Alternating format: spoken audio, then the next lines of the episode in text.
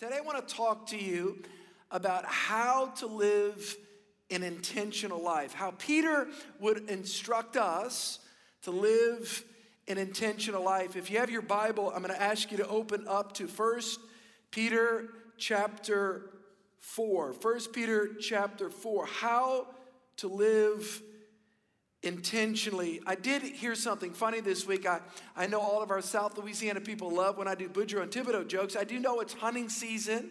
Uh, in the fall, so a lot of people uh, go hunting. Matter of fact, we had one of our guys at our campuses sent me a picture uh, and actually shot a moose. And so I thought about that. Boudreaux and Thibodeau uh, one day went uh, moose hunting. They went to Canada, and uh, it's funny, they got up there and the pilot flew them way up there, and they, they actually shot four big moose. I don't know if you call them mooses or moose, plural, singular. They shot these four big moose, and they came back to the plane, and they're ready to get on the plane. And uh, these are Cajun guys. You got to remember. And the, and the pilot said, "No, you cannot. You can't bring four large moose on the plane. Only two."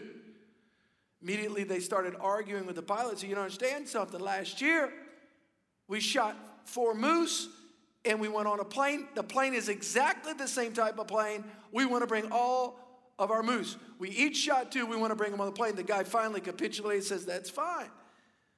They start taking off. They start flying. It was a little bit heavy. And after a while, they hit some turbulence. And of course, the pilot reluctantly did this. And the, the flight wasn't getting up. It wasn't getting up. It finally got up, but the weight of the moose was so much. Yes, you know what happened. They went down, they went down, and finally they crashed out of the wreckage.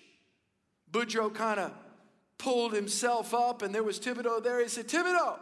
He said, Yeah, I'm here. You okay? Yeah, everybody's okay. The pilot, everybody's okay. He says, Meshat. He said, What happened? He said, I thought last year we made it. He says, Yeah.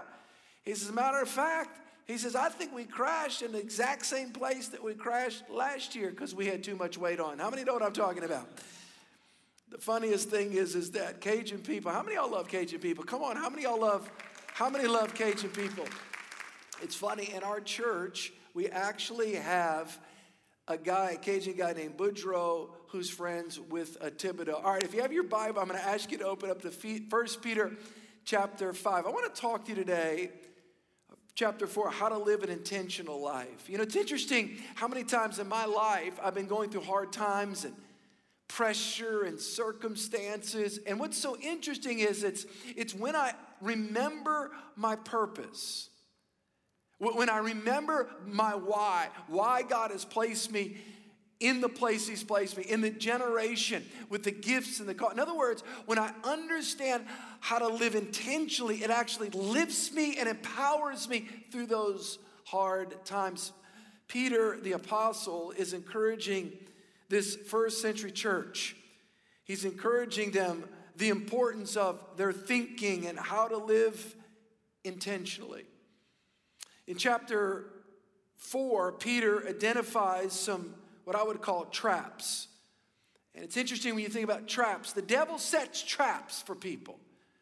I never forget my house growing up as a kid. My, my grandma, a Cajun lady, who used to literally, before school in the 20s and 30s, she literally trapped muskrats literally in the bayous of Louisiana. So I had this trap. And so it's interesting, I talk a lot about traps. My mom had that trap, and I'd walk right out of my room and I would see this trap. I began to think about all the traps that the enemy sets for us in life, how he sets traps. And Peter identifies some of these traps and how living intentionally empowers us through these traps. Let me give you one what I call stinking thinking trap. Maybe you've been trapped in that recently. What is the stinking thinking trap? If we're not careful, when we experience pain and pressure, we can experience what I would call a victim mentality. There are people right now that are listening to me and people that you know that are trapped in what I would call stinking thinking, victim mentality. The problem with the victim mentality is when you're trapped in that, everybody else is the problem. The culture's the problem. Your spouse is the problem. The government's the problem. Your ex is the problem. Your kids are the problem. The problem is you never take responsibility for your life. I call it The stinking thinking trap. Number two is what I call the short sighted trap. What is the short sighted trap? We can end up with the short sighted trap being caught where we give up too early. We give in to compromise. We lose the big picture. We're in a trial, we're in a circumstance, it's tough, and right before the breakthrough, we give up. How many times, how many times that you've come so close and you think, my gosh, if I could just, here it is, here it is, if I could just come up higher and see from God's perspective. What I'm so grateful is the Bible gives us the clue and the keys to come up higher. And maybe that's where you are right now. Maybe it's a short term trap. And you're making some decisions, whatever location you're at, where you're, you're wanting to compromise. Why? Because you're, you're, you're, you're thinking, my gosh, the pain is too great. And let me just say this don't give up and buy into that thinking. Number three, the third trap is what I would call the self protection trap. This happens when we choose to turn inward. We focus on ourselves. We go through a painful situation, a painful breakup, a hurt in a relationship. Oh, and the self protection trap. Here it is. Here it is. The wall goes up, and you say to yourself, I'm never, ever, ever going to let anybody do that to me again. The problem is, like I've said before, that when we put up walls to protect ourselves, we actually put up walls that imprison us. Peter is dealing with people that feel trapped. Why? Because they're being persecuted, they're, they're under pressure, and when we're under pressure, we often feel trapped. I'm so grateful that he gives us the way out. Today, I want to talk to you about how to live intentionally, how to not live trapped, how to not give into stinking thinking, how not to give into short sighted thinking, how, how not to give into self protection thinking. 1 Peter chapter 4, verse 1. Here's what Peter would say.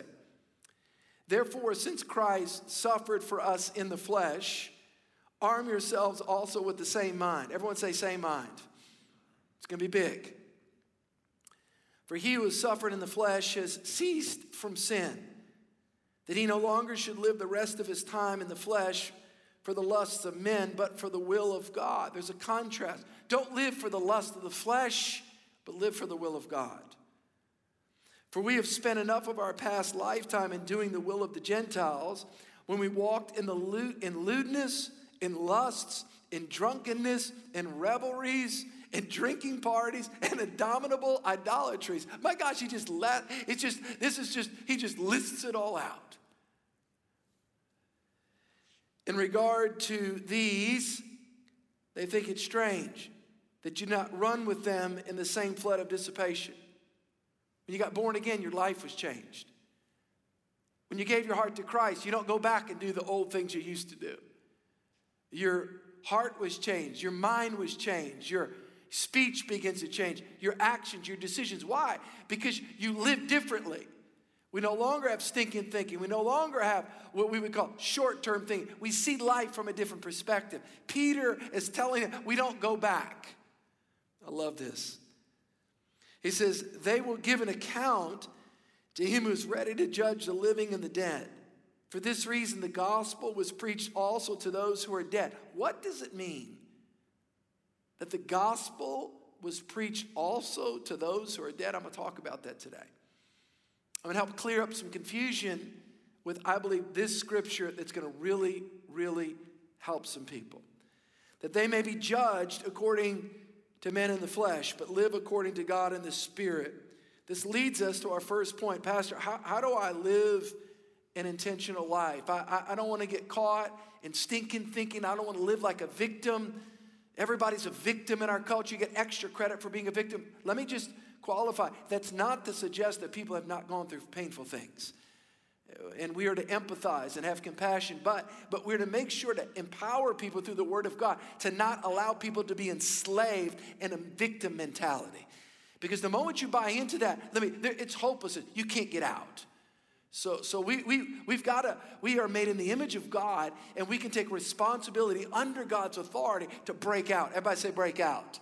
Of whatever situation that's holding you captive in your will against God's will. We don't want to buy in a victim mentality. We don't want to buy into short term thinking where we lose sight of our future. We don't want to have what's called Esau thinking. We want to see the end. We want to live differently. Number one, Peter would say if you want to live an intentional life, you've got to live with the right mindset. 1 Peter chapter 4 verse 1 Therefore since Christ suffered for us in the flesh arm yourselves think about this arm yourselves also with the same mind. What, what does it mean to arm yourselves? This is, a, this is a military term. To arm yourself. To arm yourself with what? With the same mind. What mind? The mind of Christ. Peter is saying the same thing that we see that Paul says in Philippians chapter 2 that we are to arm ourselves. In other words, we are to prepare ourselves for the battle ahead. If you want to live an intentional life, how many people wake up every day just allowing life to happen to them? There's no intentionality. They, they just are allowing circumstances and emotions to dictate. They're, they're just, but, but Peter is challenging them to arm themselves. Listen, with their mind, have the right mindset. In other words, you got to put it on. Culture wants to put on a mindset, somebody else, maybe some past relationship. The devil himself wants to put on a bad mindset, short term thinking mindset, victim mentality. God says, put on, arm yourself with the right mindset. Pastor Steve, I, I want to wake up in the morning with a sense of faith and hope and expectancy that today's going to be a bright day. Doesn't mean that I won't go through trials, but I'm going to attack them differently when my mindset is armed, armed with God's word. Philippians 2 5, Paul, echoing the same theme that Peter would say, he says this, let this mind, Philippians 2 5, let this mind be in you, which was also in Christ Jesus. Pastor Steve, is it possible to have the mind of Christ? The answer is yes. You, you can think biblical thoughts. You, you can actually think differently. By the way, I'm going to be teaching uh, this year, for our spiritual growth campaign in January, I'm super pumped up. I'm telling everybody this. I'm doing a whole series on the book of Philippians, and my whole series is called Perspective Shift. Your life will change when your perspective shifts. And the key there is having the mind of Christ. So we can have the mind of Christ. When you think right, everyone say, think right. When you think right, you feel right. When you think and feel right, you make right choices. Often we make poor choices based upon, watch this, wrong feelings. Our feelings are a byproduct of our thoughts. You can change what you feel by changing what you think. Peter says if you want to live an intentional life, you have to have a right mindset. We've got to think straight in difficult times. Our thinking needs to be clear. This has been a journey for me in life. It has been not only when I gave my heart to Christ, but it's been a it's been a journey throughout my life as I've walked with God where I've had to actively I was a I was deep in the world as a high schooler and in the beginning of college and and just deeply entrenched in sin and when I came to Christ my heart was changed but my mind still needed to be renewed. And I had to learn how to arm myself on a daily basis, taking out the old and putting in the new, getting God's thoughts, replacing my thoughts, and so that I could feel different and make different choices and different behaviors. It begins with arming yourself in your mind. Why are Peter and Paul so vigilant to challenge us to think correctly? I'll tell you why. Because when we're in pain, the first thing that often goes off the rails is our thoughts. We start pointing our fingers at people. We're in pain. We're in pain because them. Because they did this and they did this and, and, and, and they did this. Again, God never delivers us from every painful situation, He can empower us in that situation. Peter and Paul are insistent throughout all the epistles, through all the New Testament, the importance of the mind. Arm yourself, arm your thinking, have the right mindset. You wake up. What are you watching when you wake up? What are you listening to in the morning when you wake up? What's going into your mind? Arm yourself. Have the right mindset. There is a tension in this life. I know the tension at times. We look around, we look around on a personal level. We look around on a cultural level, and it's almost like God is losing, the devil's winning. Well, let me just help everybody. That's not true. We, we look at the news and you look at all the bad that's happening in the world, and, and, and you can get depressed. And quite honestly, you get, my gosh, you can feel a sense of hopelessness. And so I want to suggest to all of you, I want to, I want to encourage you as your pastor, I want to posit this thought in your mind, okay? Here it is.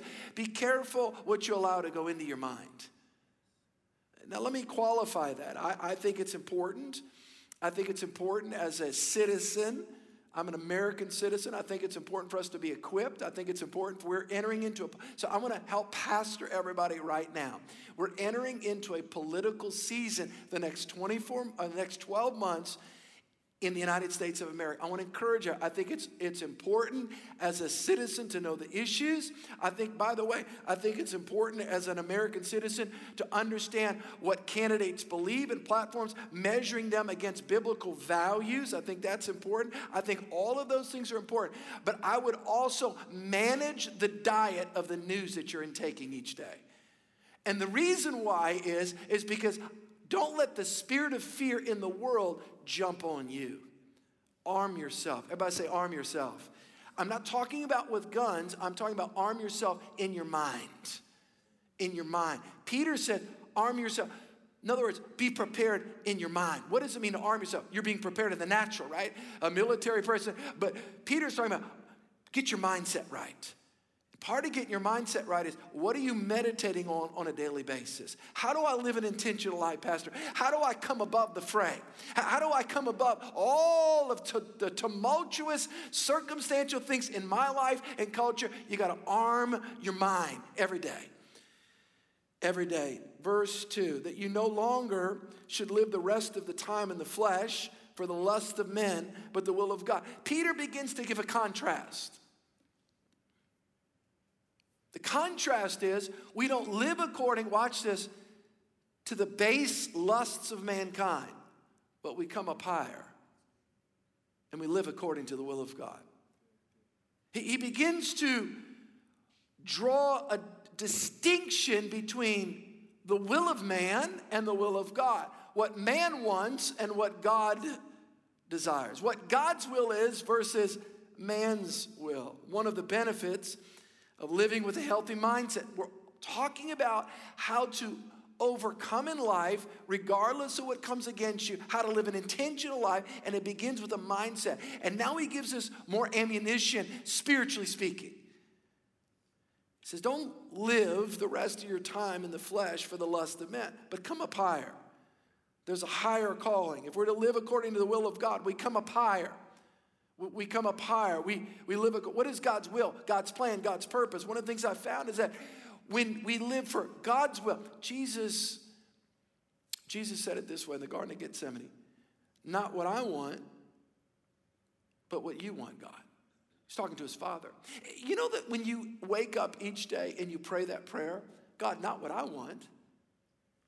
Now, let me help you. Let me help you. If we want what God wants, what God wants for us is satisfying. It's actually more satisfying than what we want because our wants can get messed up with a lot of other conflicting wants. So it's not to suggest that if we do what God wants, God's will, God's way, God's purpose, that it's going to lead us to unhappiness. It's actually going to lead us to actually ultimate happiness. So it's not like, oh, I got to do what God wants, you know, just laborious. No, no, no, no. When we do what God wants, when we live God's will, it gives us the power to say no to the lesser and yes to the better. That's what Peter's saying here. Jesus said in Luke 22 42, Father, if it is your will, take this cup away from me. Nevertheless, not what my will is, but let your will be done. When you and I live according to God's will, it keeps us above the lusts of the flesh, your lusts, my lusts. Gives us a higher look, gives us the power to say no to what's wrong and yes to what's right. Look at verse 3. He said this holiness and righteous living. He says this. He says, when you have the right mindset, you're able to view things differently, live for a higher plane. You live on a higher plane. Yes, you go to work. Yes, you're on your campus. Yes, those of you are married, you, are married. Yes, you raise kids, but you but you do it from God's perspective, from God's will, and you're able to say no to what lewdness, lusts, drunkenness, revelries, drinking parties, and abominable idolatries. How much more clear can he get? When you and I live for God's will, we live for something higher, God's plan. why do people, why do people live? Listen to me, I want everybody to hear me. I want everybody to lean in what I'm about to say. It's gonna help somebody right here. Why does somebody live for base lusts? I'll tell you why. Because they've not learned how to appropriately medicate the pains of life. When somebody lives, listen to what I'm, this is going to help some people. When you live for what's called base lust, why does somebody do an action that's sinful? Because what they're doing is they're trying to, what they're, they're trying to soothe their soul through the pains and pressures of life. That's where they were. So he says, when you live according to the flesh, what you're trying to do is you're stressed from the day, you're stressed from life. So this outlet, this this what outlet? The outlet of lewdness and lust and drunkenness and revelries and drinking parties and abominable idolatries, all of those things. What that person that gives themselves to that, what they're doing is they're try, they're dealing with pain, but they're dealing with it in an illegitimate way. You know what sin is? Sin is when you have a legitimate need and you try to meet it through illegitimate actions. That's what it is. Our whole culture is trying, how do we relieve ourselves from pain? We're stressed. Okay? Okay, we're all on the same page. But if you do it man's way, you do it at a much lower level and it doesn't satisfy. That's why through he, he, through one relationship and another relationship and another relationship, uh, or I got, I got to do more substances or more substances. Again, again, again, you're trying to meet a legitimate need through illegitimate ways. Peter says, got to come up higher. That'll never satisfy.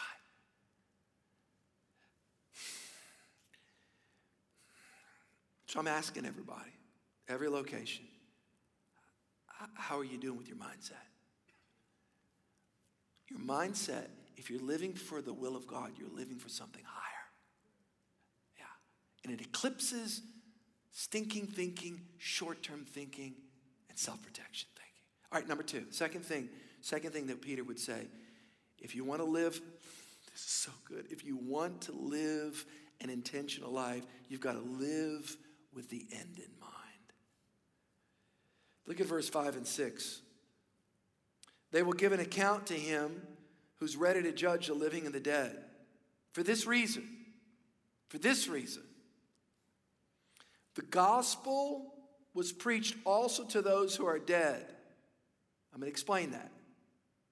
That they might be judged according to men in the flesh, but live according to God in the Spirit. What does it mean to live with the end in mind? Here, here's what's interesting the gospel is preached to those who are dead. Now, some of you may be asking, who is he talking to? So, like, Peter's preaching to these people in Asia Minor. He's preaching, you know, the book of Acts, we read it. And so, like, these people die. Are they still getting the gospel preached to them? Is that, is, that, is that what he means right here? He's preaching to those. Is that what he means? Those that have died, like, physically? No, that's not what he means. What he means is those, let me read it again. For this reason, the gospel was preached also to those who are what? Everybody say it? Dead. Who's dead?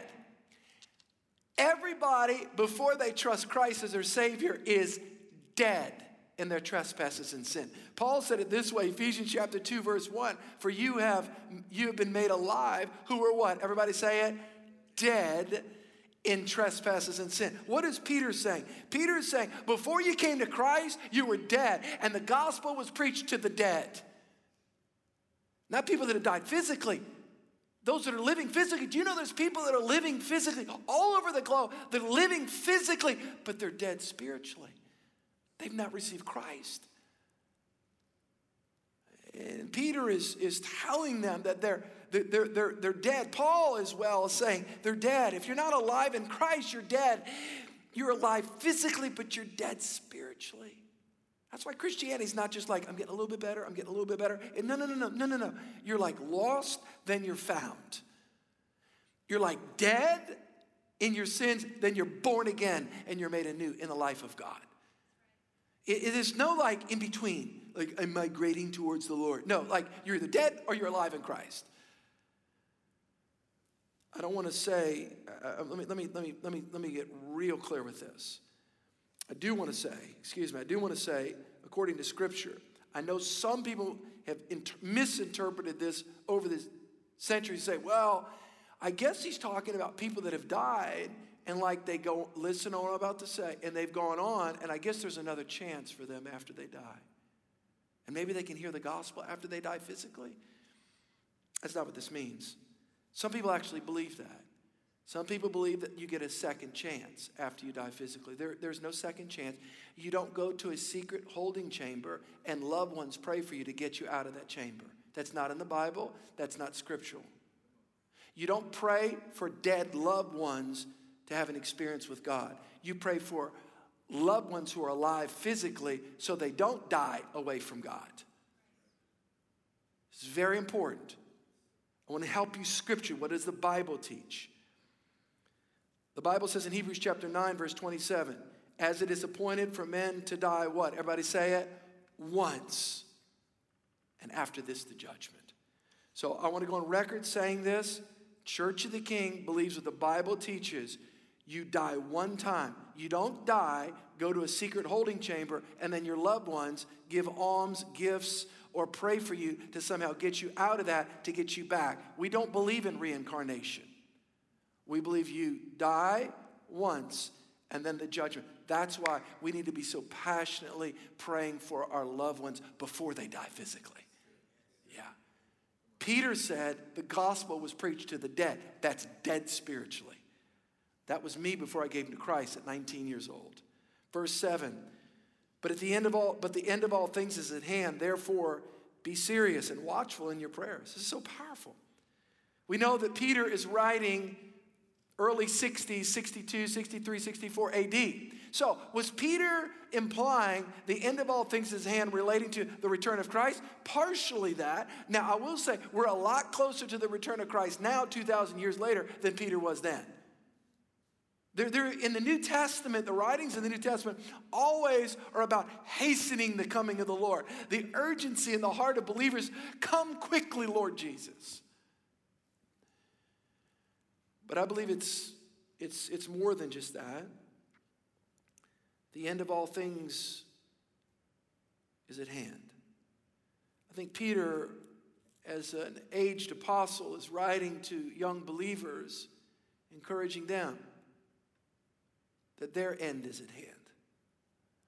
That, that, that we have one life to live, not two, not three, not four, but one life to live. We don't decide when we're born. You know, you go to the tombstones and you see the tombstones and, and, and you'll see, you know, the date on there, and then there's this, there's this dash. And then there's a date when the person dies. We don't decide the two dates but we do decide how we live in the dash. Peter is saying the end of all things is at hand. The person that lives short sighted doesn't live in light of eternity. I think that this is all there is. It's, it's, it's just this life, and we're gonna just live as hedonists, and we're gonna live for sensuality. but they don't understand that this life is nothing compared to eternity. I read a book years ago called Living in Light of Eternity. What would we do differently if we thought, if we knew that we only had a month to live? How would you treat people differently? How would you communicate to your loved ones differently? I'm saying if you only had a month left, would there be a little bit more sensitivity to those in the house with you? Would there be a little bit more, I love you and I'm sorry and I don't want to carry an ought and I apologize for I, I believe that the tenderization, our hearts would be so tenderized. I, I bet you, knowing if we were, let me tell you something. You know, when somebody knows they have a terminal illness, let me just tell you something. They're, they're wanting to make sure they're right with God and right with everybody else. Can I help everybody? Don't wait till you have a terminal illness. Peter said, do it today the end of all things. By the way, by the way, he adds a caveat here, And I think this is important. At the end, he says, and be watchful in your prayers. Guess who else? Guess who else is at their end? Everybody else you know. That's why intercessory prayer. If you really believe, if you really believe there's a heaven, and if you really believe that there's a hell, and if you really believe in the power of intercessory prayer, and if you really believe that God hears our prayers and our the prayers of his saints, and as we're praying for people to get saved, oh man, I bet your prayer lives would change a little bit differently. I bet you our prayer list, I bet you before we leave the house, like, Lord, I'm praying for my son. I'm praying for my daughter. I'm praying for my neighbors. I'm praying, oh God, God, God, this is, Lord, we're crying out to you. Peter said, Be watchful. Pastor, how do I live an intentional life? Number one, it's your mindset. It starts right here. Be watchful, be prepared. Number two, live with the end in mind. I, I, I, I'm 54. I remember 54 was like an old dude. How, many of y'all remember when y'all were like teenagers, you're like, that guy's 40, he's like old? Come on, how many y'all remember that's like, that person's old? Now I'm like 54 is like young. Come on, amen, amen. I mean, I mean, it's happening. Life is happening. Life is happening. Be watchful, Peter says. If you start with the end and you work your way back, you'll make different decisions. By the way, I, a number of years ago, some of you know my story when I burned out 2010, and I just hit a tough spot and kind of browned out. And I went to a counselor and got a life coach how to live differently. I was just an overworking individual, and I needed my thinking to change. And one of the things that we did is we sat down and, and we talked about a eulogy.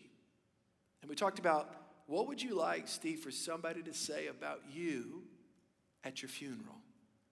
Boy, it's a powerful exercise if you've never done that before. I mean, you ever, you ever go to a funeral and people are talking about, and you just think to yourself, that was like the most amazing person that ever lived on the planet. Sometimes you don't hear that. I think if you begin with the end of, of what do you want your spouse to say about you? What, what do you want your kids to say about you? What do you want people to say about you? That is a good measuring tape. In other words, it's something good. Let's start with the end. What do you want ultimately God to say? Well done, thy good and faithful servant. Let's start with God. Let's start with those around us. In other words, let's make decisions today in light of what will be said about us then. Peter said, Be watchful. I'm talking about he's helping us how to live an intentional life. Psalms 90, verse 12 teach us to number our days that we may gain a heart of wisdom. Let's think about our tomorrow. Luke chapter 4, verse 28. Matter of fact, years ago, I read a book by a man named Stephen Covey, Seven Habits of Highly Effective People. I read it in college. 1989. And one of the things he said is begin with the end in mind. Begin with the end in mind. What would happen to your life if you begin with the end in mind. Luke 14, 28, suppose one of you wants to build a tower. Won't you sit down first and estimate the cost to see if you have enough money to complete? In other words, gauge your life today. Make decisions today in light of your end. Number three, we'll close with this. Peter would say this. Are y'all learning things that's helping anybody today? Here's what Peter would say P- Peter would say there's a way to live an intentional life that lifts you above the fray of this life. I'm not suggesting, and he's not suggesting, that you don't have trials and tribulations, but you approach them differently. You have power to deal with them differently. Number one, right mindset. Number two, begin with the end, work your way back, and make decisions today in light of tomorrow and the next day and the next day. Number three, as we close, live live to serve others. Look at verse 8 and 11. Peter says this above all, above all. He's teaching these early Christians how, how, to, how to not just survive. Christianity is not just surviving, it's thriving. It's thriving in Asia Minor, it's thriving in Babylon. It's thriving in a dark culture where, where the light of Christ can shine through us in our workplace, in our campuses, in our homes, in our neighborhoods, at the gym. Above all, above all, this is so powerful. Have fervent love for one another. For love will cover a multitude of sins. Be hospitable to one another without grumbling. As each one has received a gift, minister it to one another. Stay with me. As good stewards, this is powerful, of the manifold grace of God. If anyone speaks, let him speak as the oracles of God. If anyone ministers, let him do so as with the ability which God supplies. That in all things, I love that, all things, God may be glorified through Jesus Christ. P- Peter closes this portion encouraging these early believers. Number one, your mindset is so critical. Have the mind of Christ, renew your mind. A lot of teaching we do at this church on how to take out the old and put on the new. Number two, begin with the end in mind. But number three, the way to live an intentional life is, is, is your focus needs to be on using what God's given you actually to serve others. This is what's crazy.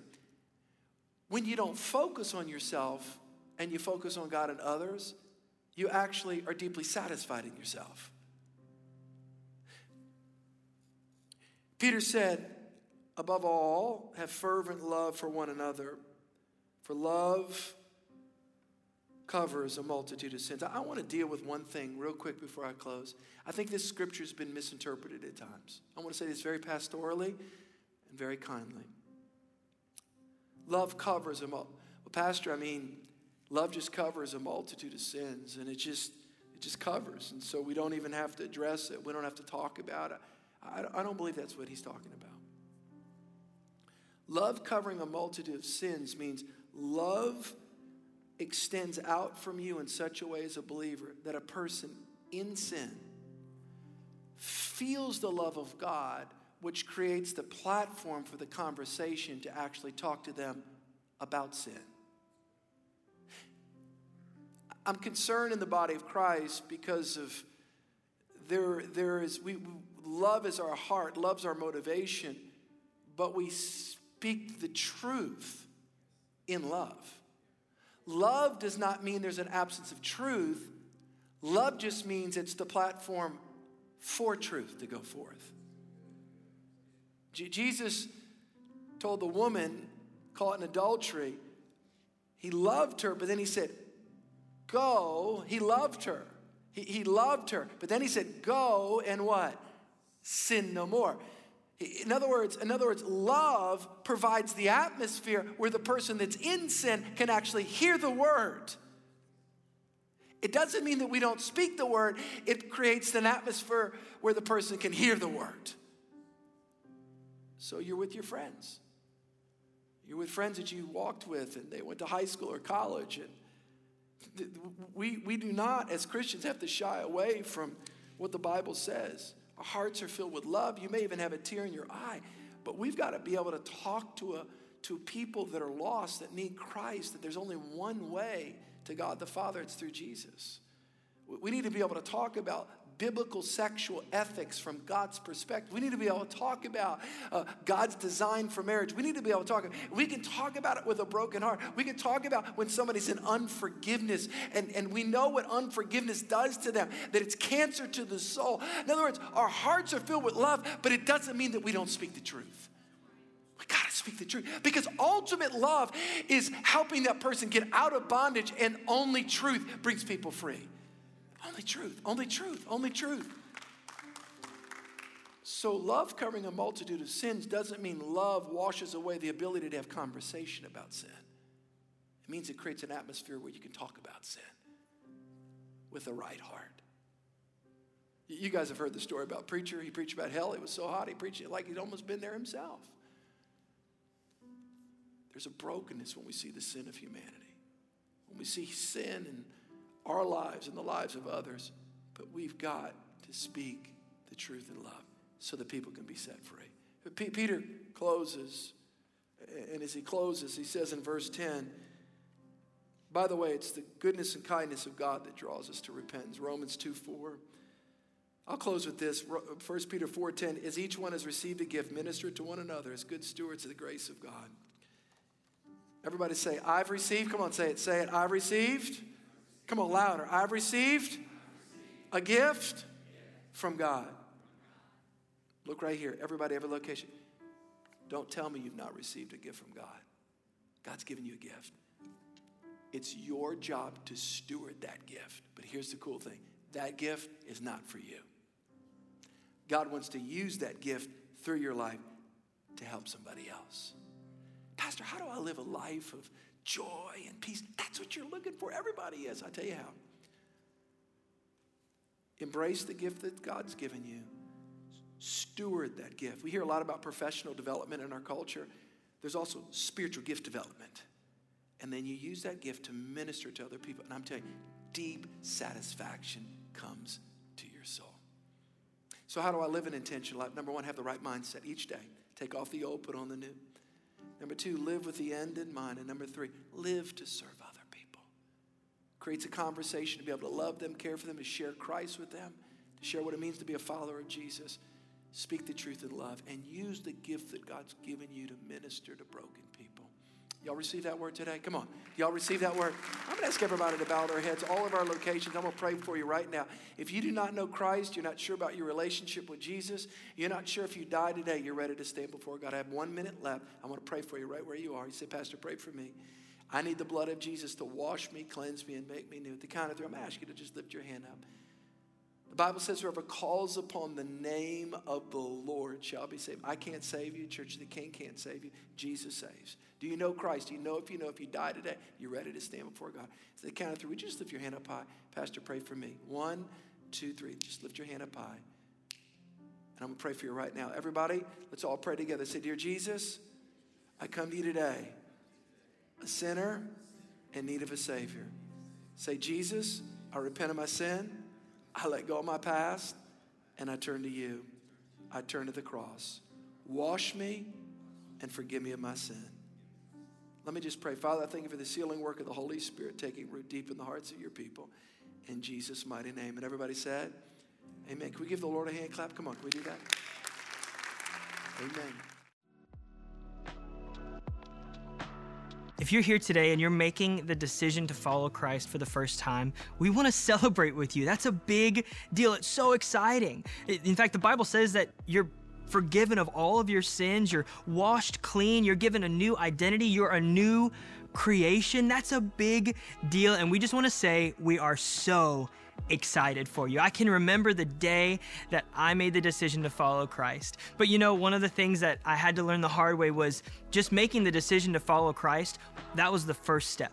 The next step was getting involved in community and getting the right people around me. And so if you're making that decision today, let somebody know because we want to walk with you. We want to help you. We want to give you resources to walk out this new life with Jesus. Man, Gabby, wasn't that message so good. Yeah, it was it just was amazing. Yeah, it was awesome. I loved how we talked about we all have a unique purpose. God has a unique plan and purpose for your life. So I just want to encourage you God sees you. He knows you. He knows your name. And right now, if you just feel like God is speaking to you, get prayer. Ask one of the hosts to pray for you. Or maybe you're just having a hard time. You know someone that's going through a hard time. Let's lift them up in prayer. We want to encourage you in prayer. So talk to one of our hosts today, right now. Yes, yes, do it. Do it. Don't wait. Do it right now. Well, thanks so much, you guys, for joining us uh, for our fifth week of Out of Darkness. We had such a great time uh, in church with you. Why don't you join us for our sixth and final week next week of Out of darkness it's going to be a great time so go ahead and invite somebody maybe maybe somebody needed to hear the message from this week but maybe there's somebody who you need to bring along with you next week as well well we'll be here same time Same place. have a great week you guys